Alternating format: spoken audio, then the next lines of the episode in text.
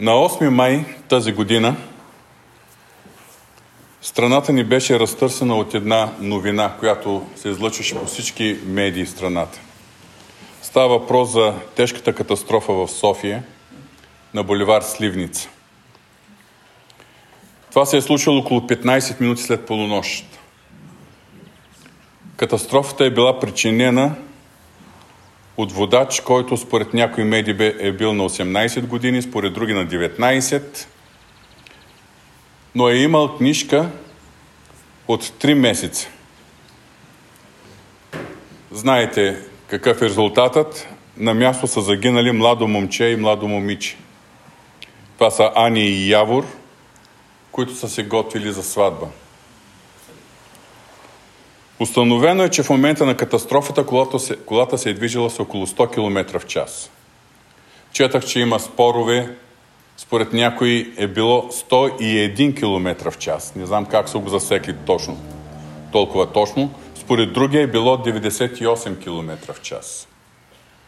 Но спорът е дали е 101 или 98, защото наказанията от 100 км в час нагоре са едни, а от 100 км на час, в час, макар и с малко под, са съвсем други.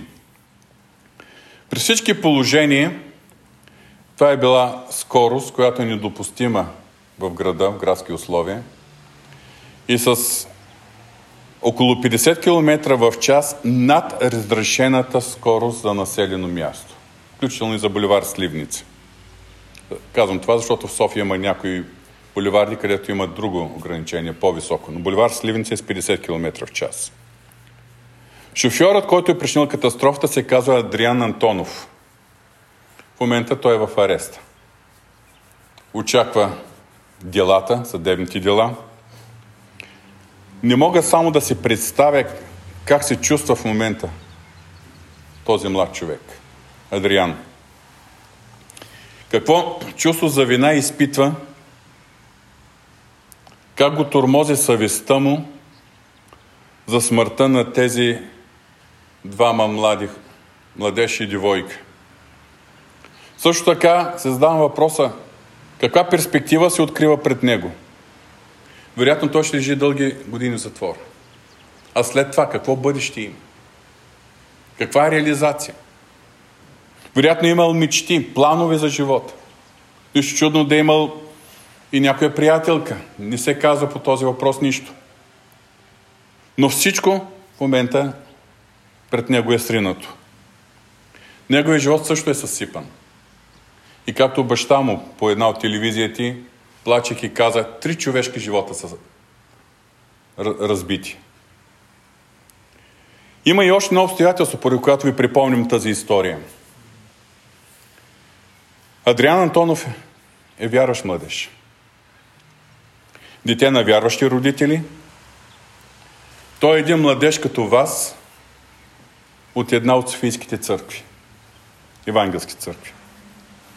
Дори може да се го срещате по няко, на някои от националните събития. Аз искрено съжалявам за всеки човешки живот, който бива прекратен по такъв нелеп начин. Искам съжалявам за Ани и Явор, които са загинали, които не са успели да дочакат сватбата си, които са се отишли от този свят толкова рано и така завинаги им е отнета възможността дори да бъдат достигнати с благовестието. Но също така искрено съжалявам и за този млад човек Адриан, чийто живот е тотално объркан. В същото време си задавам въпроси. Въпрос е свързан с Адриан, защото той е вярващ. Защо се е случило всичко това? Защо Господ го е допуснал? Нали вярваме в Бог? Защо Бог ни го е опазил? Нали имаме толкова много обещания в Божието Слово? 91-и псалом. Понеже ти си казал, Господ е мое прибежище и си направил Всевишния обиталище, затова няма да ти сполети никакво зло нито ще се приближиш яза до шатъра ти. Защото ще заповяда на ангелите си за теб да те пазят във всичките ти пътища. Въпросът ми е къде са били ангелите в този момент. И 119 псалом, 165 стих. Много мир имат онези, които обичат Твоя закон и за тях няма препятствие, за да се препънат. А виждаме, че за този млад вярващ едно сериозно препъване, от което много боли. Псалом 116, 8 и 9 стих. Понеже се избавил душата ми от смърт, очите ми от сълзи и краката ми от подхлъзване. Това означава от грешки. Господ ни пази от грешни постъпки, грешни решения. Ама какво става сега тук? Ние толкова вярваме в Божите благословение. Толкова вярваме в Божията закрила. Толкова вярваме в Божите обещания, че особено при по-младите, но не само при вас младите, но и при нас възрастните, понякога ние живеем с едно чувство за неуязвимост. Вярваме, че нищо лошо не може да ни се случи. Но като че ли тук в тази ситуация нещата се разминават. Вярване, Божието Слово, реалността. Вярваме, че Бог ще заповяда на ангелите си. Но обаче в случая ние не виждаме Явор да е бил избавен от ангелите. Ние не виждаме Явор да е бил избавен от това да причини това нещастие, поради което и, и той ще лежи в затвора. И не на последно място се задавам въпроса дали Адриан, този млад човек, който ще лежи дълги години в затвора и при когото цялото му бъдеще, всички му планове, мечти са се стринали, дали ще успее да запази вярата си в Бога? А също така и какво ще бъде психическото му състояние. И през тези години, и когато един ден, ако има живот и здрави, излезе на свобода. И така задавам си въпроса. Дали ние вярващи ни пропускаме нещо? Защото много вярваме, а понякога нещата ни стават както ги, си ги мислим и както ги вярваме. Сега, по отношение на Адриан, мога да кажа следното. Ние нямаме право да го осъждаме. Знае, че вероятно са се намерили вече някои по-крайни вяжи да кажат «Е, грях има в живота му, може би някои друго обвинение, някои ще кажат «Е, отворил врата за дявол. Ние нямаме право да, да съдим. Това са неща между него и Бог. Ние не можем да... Ние не знаем какви са били неговите взаимоотношения с Бога. Ние не знаем какво е било неговото е, духовно състояние. Нямаме никакво право да го съждим от тази гледна точка. Но има две обстоятелства, които се виждат от всички. Вижда се с просто око. Първо, това се е случило, макар и само 15 минути, но след полунощ. Време, в което е, нормално всеки млад човек, порядъчен, младеж, вярващ, да се бъде от дома. Да, знае, че има нощен живот, особено в София, в големите градове, но искрено вярвам, че вярващите не водят такъв нощен живот, те да се прибират по малките часове. Второто обстоятелство. Шофирал е с около 100 км в час. С около 50 км в час над разрешената скорост и значително над разумната и безопасна скорост. Дори да е карал малко по-бързо, не 50, 60 км в час. Дори да натисна малко повече педал, защото няма движение. 100 км в час е много за, за в. Ние ня, нямаме право да осъждаме Адриан и тази вечер това не е целта ми. Но ние сме, можем да се извлечем някои важни полуки. И затова тази вечер искам да споделя с вас тези размисли, защото ние се нуждаем да извлечем полуки от всичко това. Ние, особено съвременните 50-но-харизматични вярващи, много добре сме научили, че не живеем под закон, а живеем под благодат. Така ли? В нашето съзнание, когато става въпрос за нашето поведение, за нашите взаимоотношения с Бога, за нашата обхода, за нашата святост, съществува само две понятия – закон и благодат. Законът, той е, се отнася за Стария Звет. Ние сме свободни от закона. Законът по принцип поставя граници на нашето поведение. Отвънка.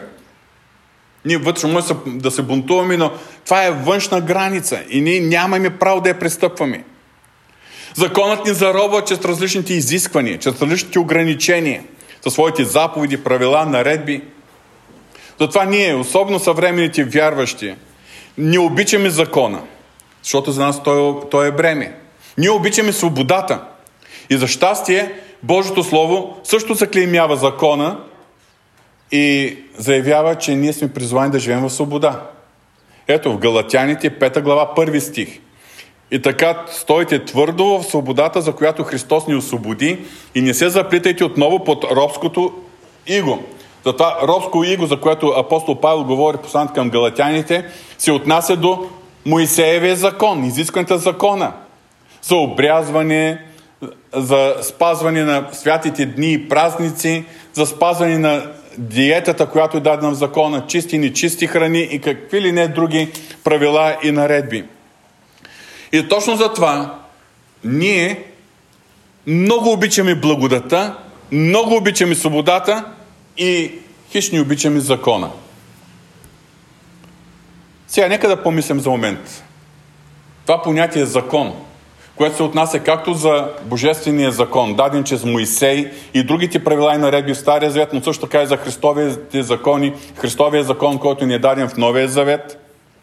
Но също така това понятие закон се отнася и за гражданските закони в обществото, в което ние живеем. Както виждате, най-накрая имаме парламент, който да кове закони. И ние сме длъжни да спазваме законите в това общество. Какво представлява закон? Законът ни ограничава отвън. Правила, наредби, изисквания, които регламентират нашето поведение, докъде може да стигнем, какво можем да правим, какво не можем да правим. Когато ние сме под закон, какъвто и да е, граждански или духовен, ние не можем да бъдем свободни в своите избори, не можем да бъдем свободни в своето поведение. Ние сме принудени да се съобразяваме и да спазваме тези изисквания на закона. И в много случаи, точно поради това ние се, не се замисляме. Първо, с каква цел са дадени законите в Божието Слово, както Старозаветния закон, така и е, новозаветните е, наредби и Христови заповеди. С каква цел са дадени? Също така и гражданските закони – и също така не се замислим какви ще бъдат последствията при нарушаването им. Както при нарушаването на божествените закони в Божието Слово, така и при нарушаването на гражданските закони. Знаем, че законът по принцип, като общо понятие, регламентира реда в обществото. Бог е дал законът на израелския народ, за да регламентира взаимоотношението между израелския народ и конкретно всеки отделен е, израелтянин с самия него. Но също така законът регламентира взаимоотношенията и реда в обществото, в израелското общество. Израелският народ е бил първият народ, който има такива превъзходни правила и наредби и закони, в, основа на които е било устроено израелското общество. И всичко това е защото Бог е Бог на реда. Това е записано в 1 Коринтини 14 глава 33 стих, въпреки че там контекстът е друг и повода за написването на тези думи е друг, но принципа който обрисува Бога, е универсален. Четем, Бог не е Бог на безредие, а на мир. Съчетано с един друг стих по-накрая в главата, много хора изповядваме тази максима, че Бог е Бог на реда. Затова Бог регламентира реда в взаимоотношенията на хората с Него. Бог регламентира реда в израелското общество, или по-точно принесено за нас, новозаветните вярващи, реда, начина по който ние да се отнасяме към законността и реда в обществото, в което живеем. Но също така Бог настоява в Словото си ние да се покоряваме на властите и да спазваме гражданските закони. Съгласни ли с това? Съгласни, че това е посланието на Божието Слово към нас, вярващи в тази област. Когато става въпрос за закона и специално за закона в Божието Слово, ние знаем, че ние не се спасяваме поради закона, чрез дела изискани от закона. Също така ние не можем да победим греха. Не можем да бъдем осветени чрез закона. В закона не се съдържа благодата и силата, за да можем ние да победим себе си, слабостите си, изкушенията и така нататък. И понеже ние много добре знаем Словото, че не сме вече под закон, алилуя за това, а сме под благодат, два пъти повече алилуя, така ние заживяваме с една идея, че законът и правилата не се отнася за нас. С една такава презумпция, с, една, с един такъв менталитет. И както по отношение на духовните закони и, и заповеди, понеже вярвам в Божията прошка, с лекарка сме готови да ги нарушим понякога и после кажем Господи прости ми. Така и по отношение на гражданските закони, в нас се изгражда едно отношение на неглижиране, на незачитане. Е голяма работа. Ще се карам както знам, обаче ако им пресветнат срещните коли, че има полиция, тогава намалявам на до разрешената скорост. 50 в града, 90 навън или някое друго ограничение. Или ако приложението в телефона ми подскаже, че има камера, тогава намалявам. Иначе, аз се карам как се знам. Незачитани, неглижирани. Разбирате ли, че това не е право пред Господа? В нас се загнездва или просто ние заживяваме с едно чувство на безнаказаност. Особено ние българите не обичаме много реда и законите. Гледаме се, ако можем така да ги заобиколим. Знам, че те не са за нас. Законът трябва да го спазваме, за да ни нахванат. Ако, мог, ако сме сигурни, че няма да нахванат, няма какво да го, да го спазваме. Така ли? От друга страна, ние като вярващи пък искаме да, бъд, да бъдем святи. Знаем, че това е Бог го очаква от нас и ние пеем песни такива и се молим Господи, работи в нас, предаваме се, знаем, че целта на Бога е да бъде изобразен Христос в нас. Искаме да бъдем осветени, обаче не винаги ние вярващи полагаме необходимото старание за нашата промяна. Някой ще каже, ако полагам старание, това е по закон, закон. Това е легализъм. Не е благо. Момент. Като че ли ние очакваме Святия Дух, без наше е, така старание и участие, изведнъж да произведе в нас необходимото освещение. Като че ли Бог изведнъж, така като един изобилен дъжд, да излее една благодат върху нас и в рамките на една молитва, една вечер в благодата и ние да бъдем променени. Чакаме да получим Божията благодат на готово, ама в същото време, както чакаме и са молим, примерно сме в едно събрание, молим се благодат, искаме, палим колата и след това нарушаваме. Затова в много случаи понятието благодат за нас има значението на свободия. Преди малко прочетох Галатяните 5 глава 1 стих. И така, стойте твърдо в свободата, за която Христос ни освободи и не се заплитайте отново в робското иго. Става въпрос за робското иго на закона. Сега ще ви прочита един от следващите стихове в същата глава. Галатяните 5 глава 13 стих. Защото вие, братя, към свобода бяхте призовани.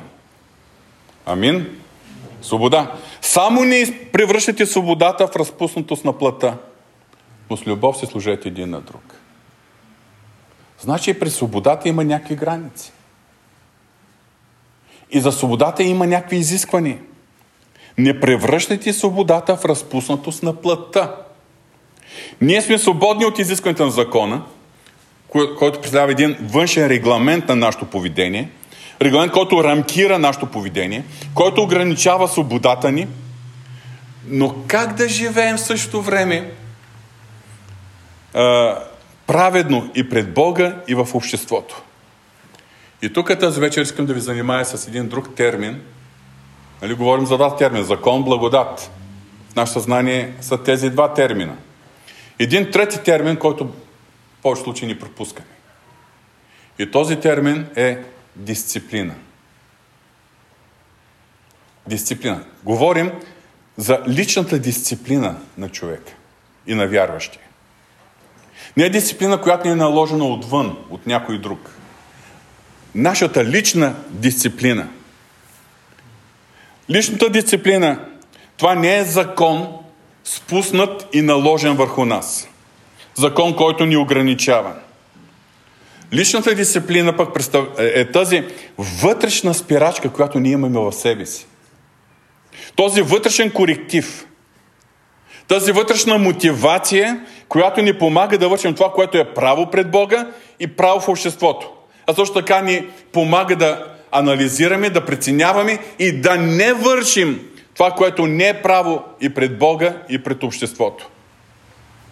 Личната дисциплина, това е този вътрешен регулатор на нашите мотиви и поведение, който е изграден вътре в нас. В нашите разбирания, ценности, и от тук в нашите желания и стремежи, и в крайна сметка се изявява в нашите взаимоотношения и в нашето поведение. Изобщо и пред Бога, и в обществото. И тук ще, ще е, ви кажа нещо изключително важно. Личната дисциплина, това е основата и за нашето освещение. Мога ли да го повторя? Личната дисциплина, това е основата за нашето е, освещение. Ще ви цитирам думите на пророк Еремия, или по-точно Божиите думи, казан чрез пророк Еремия, 31 глава, 33 стих, в които Бог дава това пророческо обещание за сключването на Новия завет. Вижте как е, Бог характеризира какъв ще бъде новия завет, който в бъдеще ще бъде сключен. Става въпрос за заветът, който вече е сключен чрез жертвата, изкупителната жертва и кръвта на Исус Христос. Иеремия 31-33. Но ето заветът, който ще сключа с Израилевия дом след тези дни, казва Господ. Ще положа закона си във вътрешностите им и ще го запиша в сърцата им. Аз ще бъда техен Бог и те ще бъдат мой народ. Ще повторя това изречение.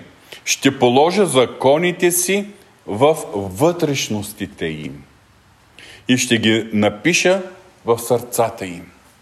Законите няма вече да бъдат външен ограничител, а ще бъдат вътрешна мотивация. Има ли разлика? Да ви дам ли една иллюстрация? Виждали ли сте тези стари дървени бъчви, които се състоят от множество дъски, някои са така овални, други са прави. Обаче тези дъски правят нещо като цилиндър или малко по-така овален цилиндър, не знам как да го нарека, но това, което ги държи, това са външните чумбери, т.е. обръчите, металните обръчи. За нас, за да можем да бъдем по този начин като дъски, свързани заедно и да изпълняваме предназначението си, закона представя като тези външни чумбери, тези външни а, метални пръстени, обръчи, които държат дъските да не се разпаднат. Обаче, какво ще стане, ако дъските по някакъв си начин, с някаква технология, са залепени здраво една за друга? И да няма нужда от външни такива чумбери. Да няма нужда от такива външни обръчи. Тогава вече и без да има външното ограничение, дъските няма да се разпаднат. Ще, ги, ще положа закона си във вътрешностите им и ще ги напиша в сърцата им. Една от основните характеристики на Новия Завет, а ние сме вярващи от Новия Завет, не е, че Бог е отменил законите и вече няма граници, можем свободно да си действаме както си знаем и както си искаме. А характерното за Новия Завет е, че Бог, законът, който е бил за нас външно ограничение, сега го полага в сърцата ни и става вътрешна мотивация. Пак сме ограничени, пак го възпазим. Но не защото така ни се налага, а защото ние го искаме. Защото в това намираме смисъл. Защото това намираме е, удовлетворение. Защото по този начин прославяме Господа, а това е, е, е, а това е за нас е най-важното. И така, чрез въздействието на Божието Слово И под помазанието на Святия Дух, ние, новозаветните вярващи, започваме да израстваме в лична дисциплина. Тоест да разбираме какво е право и кое не е право. И това, което е право, се стремим да го вършим. Това, което не е право, се стремим да го избягваме. Обаче, когато нашите сили ни достигат, в нас живее, прибъдва Святия Дух. Това е духът на благодата. Бог ни дава благодат и сила, за да можем, след като желаем да вършим правото, да имаме силата да го вършим. След като не желаем да вършим това, което не е право, да имаме силата да му се съпротивим и да го избягваме. Това е силата на Божията благодат. Освещението не е нещо, което Бог е така изсипва, излива на готово.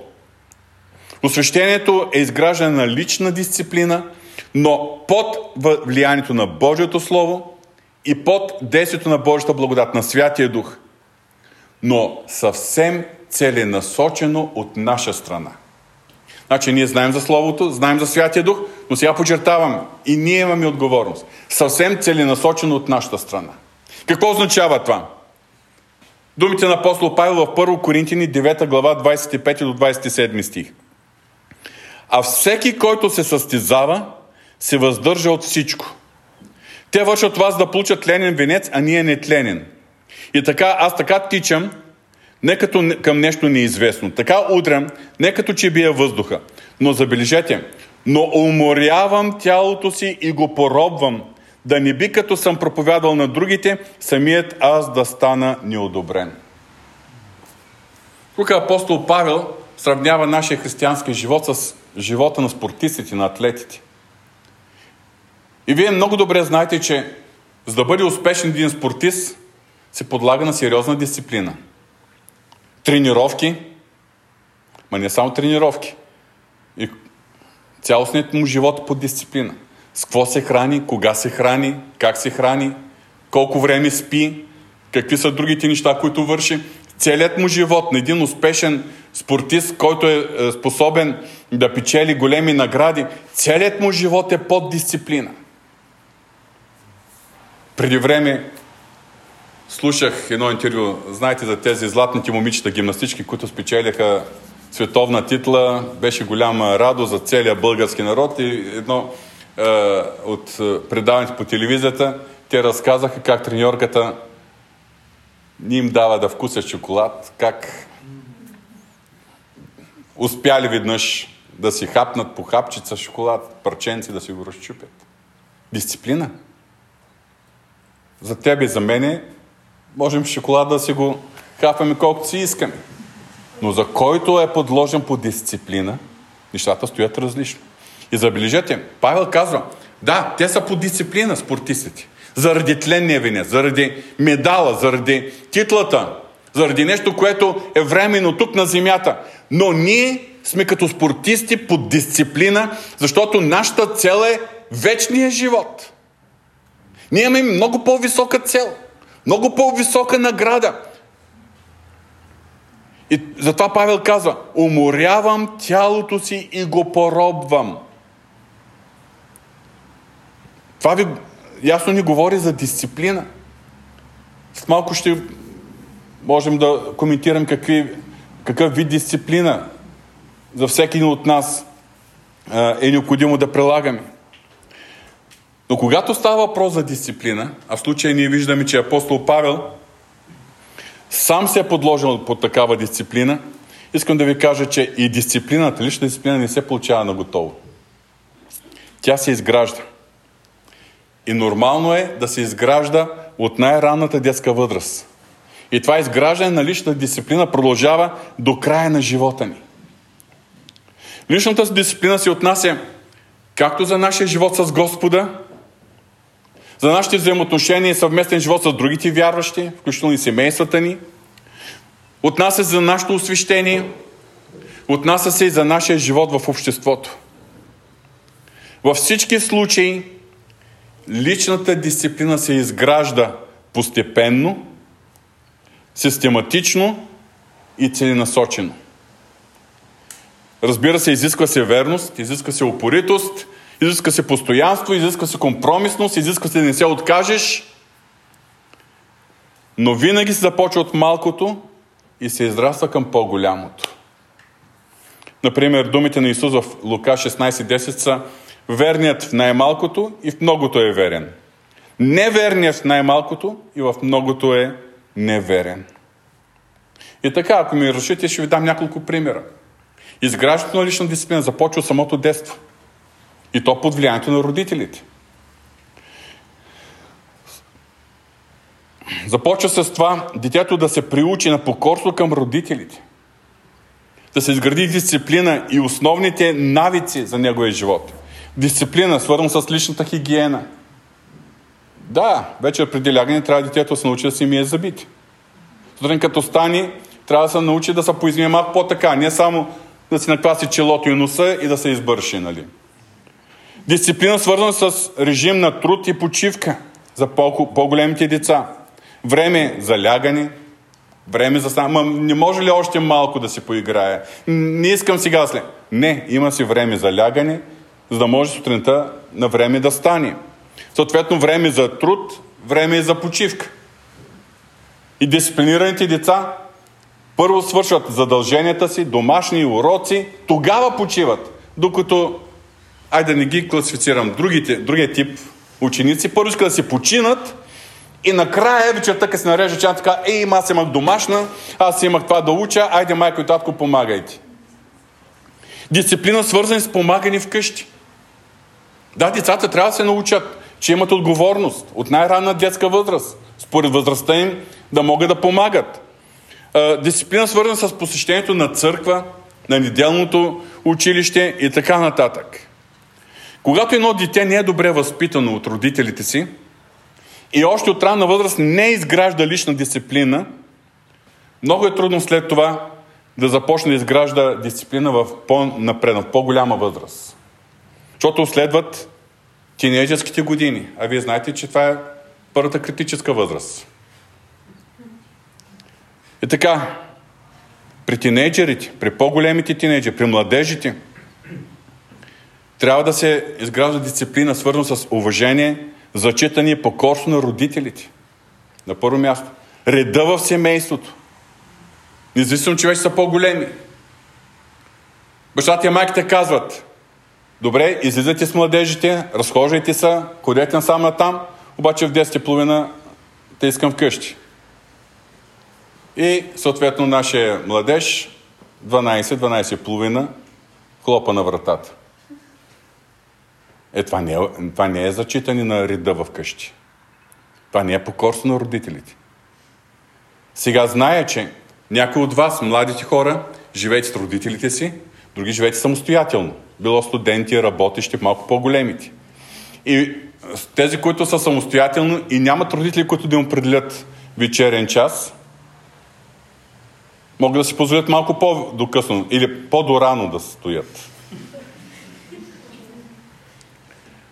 Обаче тези, които родители са му определили час, трябва да го спазят, а в същото време трябва някой от другите да ги изпратят, да ги заведе, особено момичета, да бъдат заведени от някого. С кола, изпратени. И тук е важно. Искам да се обърна към тези, които живеете самостоятелно и не сте под родителски авторитет. Съобразявайте се с тези, на които родителите са определили вечерен час. Ако са казали 10 часа, 10 часа без една минута трябва да ги заведете вкъщи. Ако са казали родителите 11 часа, в 11 часа без една минута трябва да ги заведете от тях. Но не и час, час и половина след това.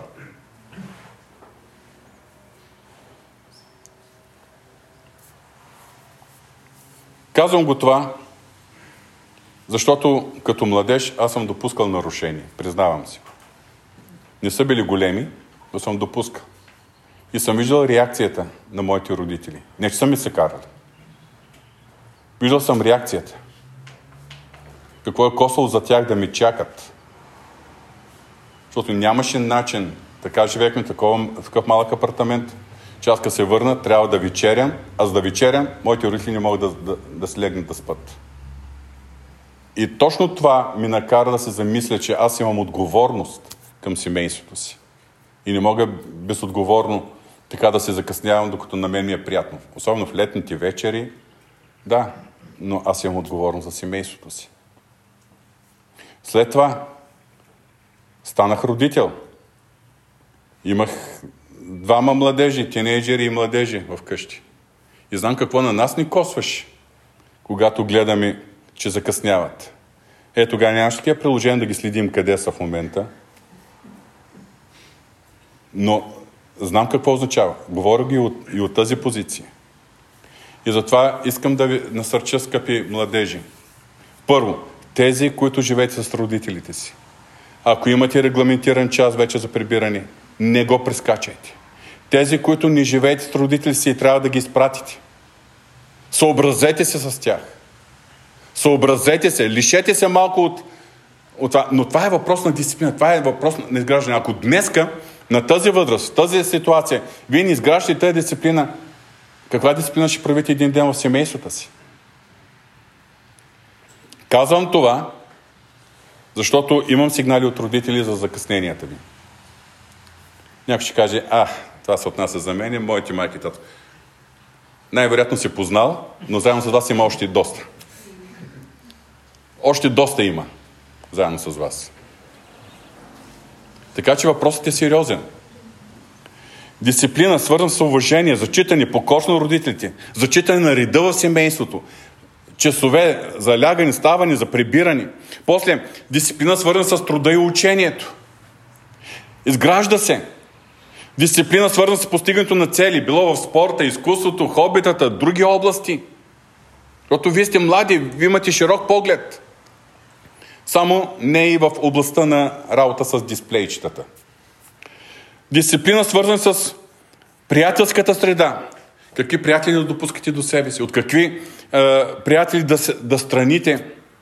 Също така, дисциплина свързана с ползването на умните устройства. Екрани, дисплеи, за социалните мрежи, хигиена в общуването в виртуална среда. Трябва да имате граница за забавленията в интернет пространството. Не говоря за те, които работят и ползват интернет, но за забавленията, свободното време. В тази възраст, тинейджерската и младежката възраст, се полагат основите за изграждане на основните християнски дисциплини. Например, четени, изучавани и ежедневно хранени с Божието Слово. Лична молитва – и то не само когато имам контролно или изпит, а ежедневно. Защото това е възрастта, в която ние трябва да се научим да се доближаваме до Бога, да преживяваме близостта с Бога.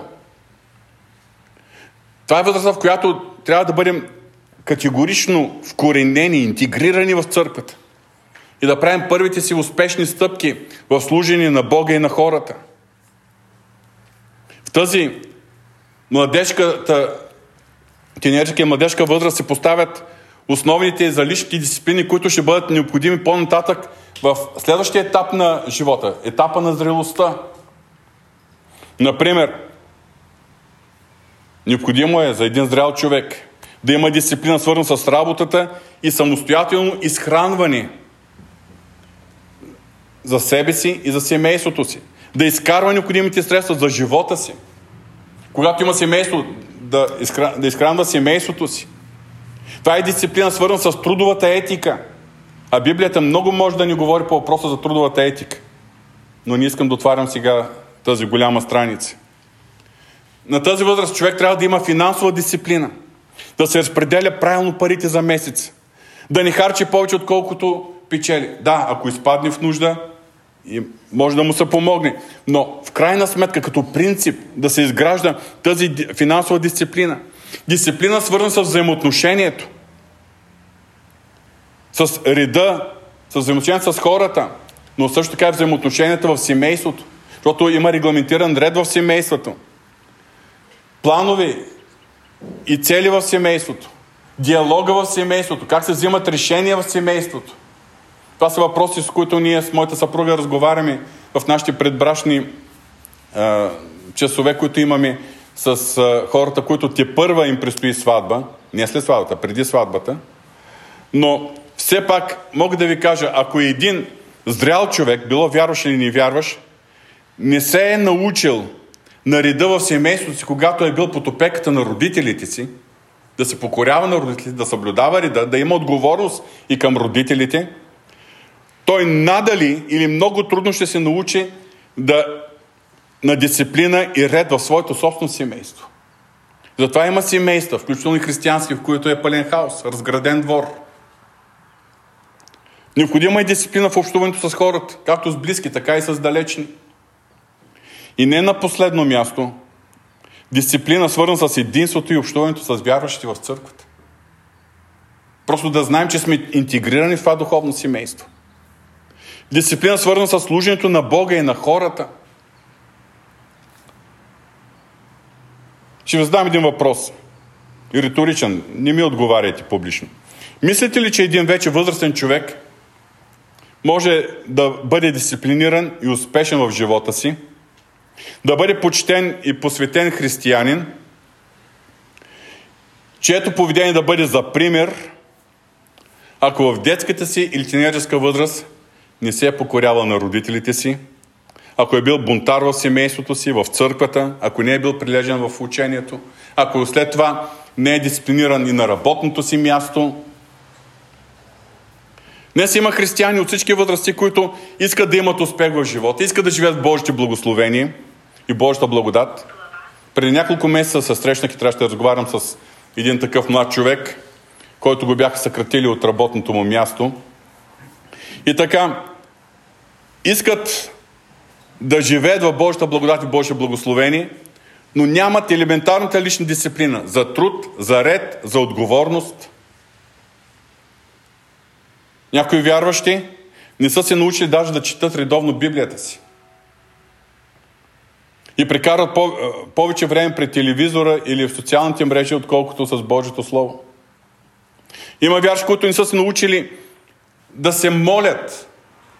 И изведнъж се сеща да се молят на Бога и да карат и други хора да се молят, когато имат някаква спешна нужда. Има вярващи, които нямат такава връзка с други вярващи, да прекарват качествено и заредено с духовна стойност време в общение с други вярващи. Тоест, ако срещам с други вярващи, то ще е за общи приказки само. Днес има вярши, чието живот е объркан. Казвам го съвсем отговорно това. Чието живот е объркан, които се чувстват неудовлетворени, които периодично преминават през различни депресии и какви ли не такива психически състояния. Те искат да излязат от проблемите си, търсят помощ, търсят молитва от други, а в същото време не могат сутрин да станат на време и вечер се легнат на време.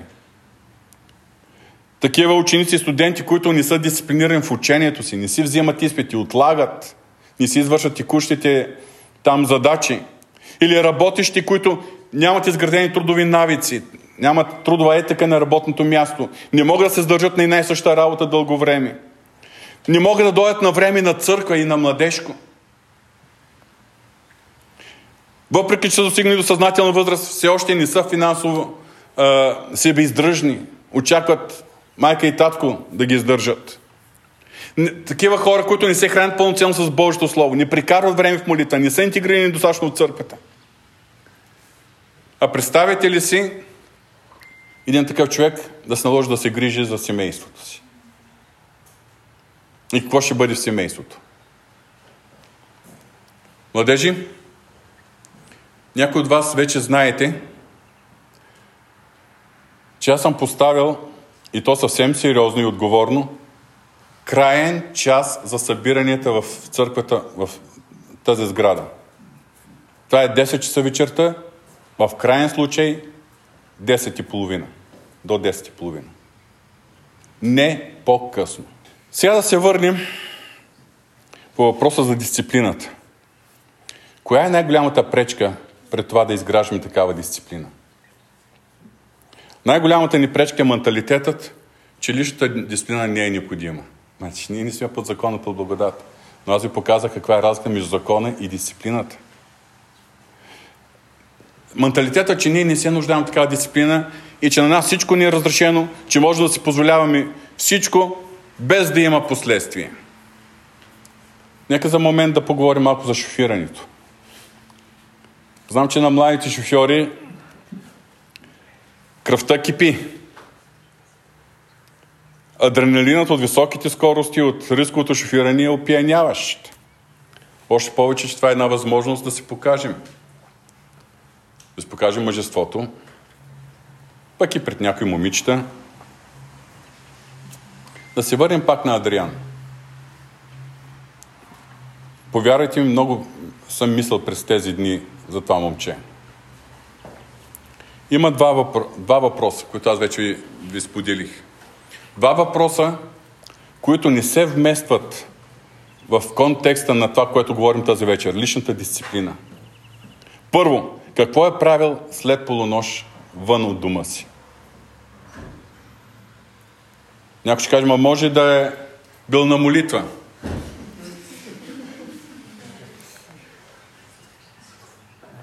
Какво е правил след полунощ? И групите са с регламентиран край. Затова тук е за група ли ще е, за игри ли ще е, 10, 10 и половина. Какво е правил след полунощ вън от дома си?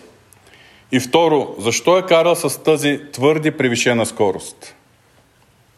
Само си представете, че това момче е имал изградена лична дисциплина. В много, други, в много области в живота си, включително и в това, в шофирането. Първо, нямаше да се прибира 12, след 12 часа, след полунощ.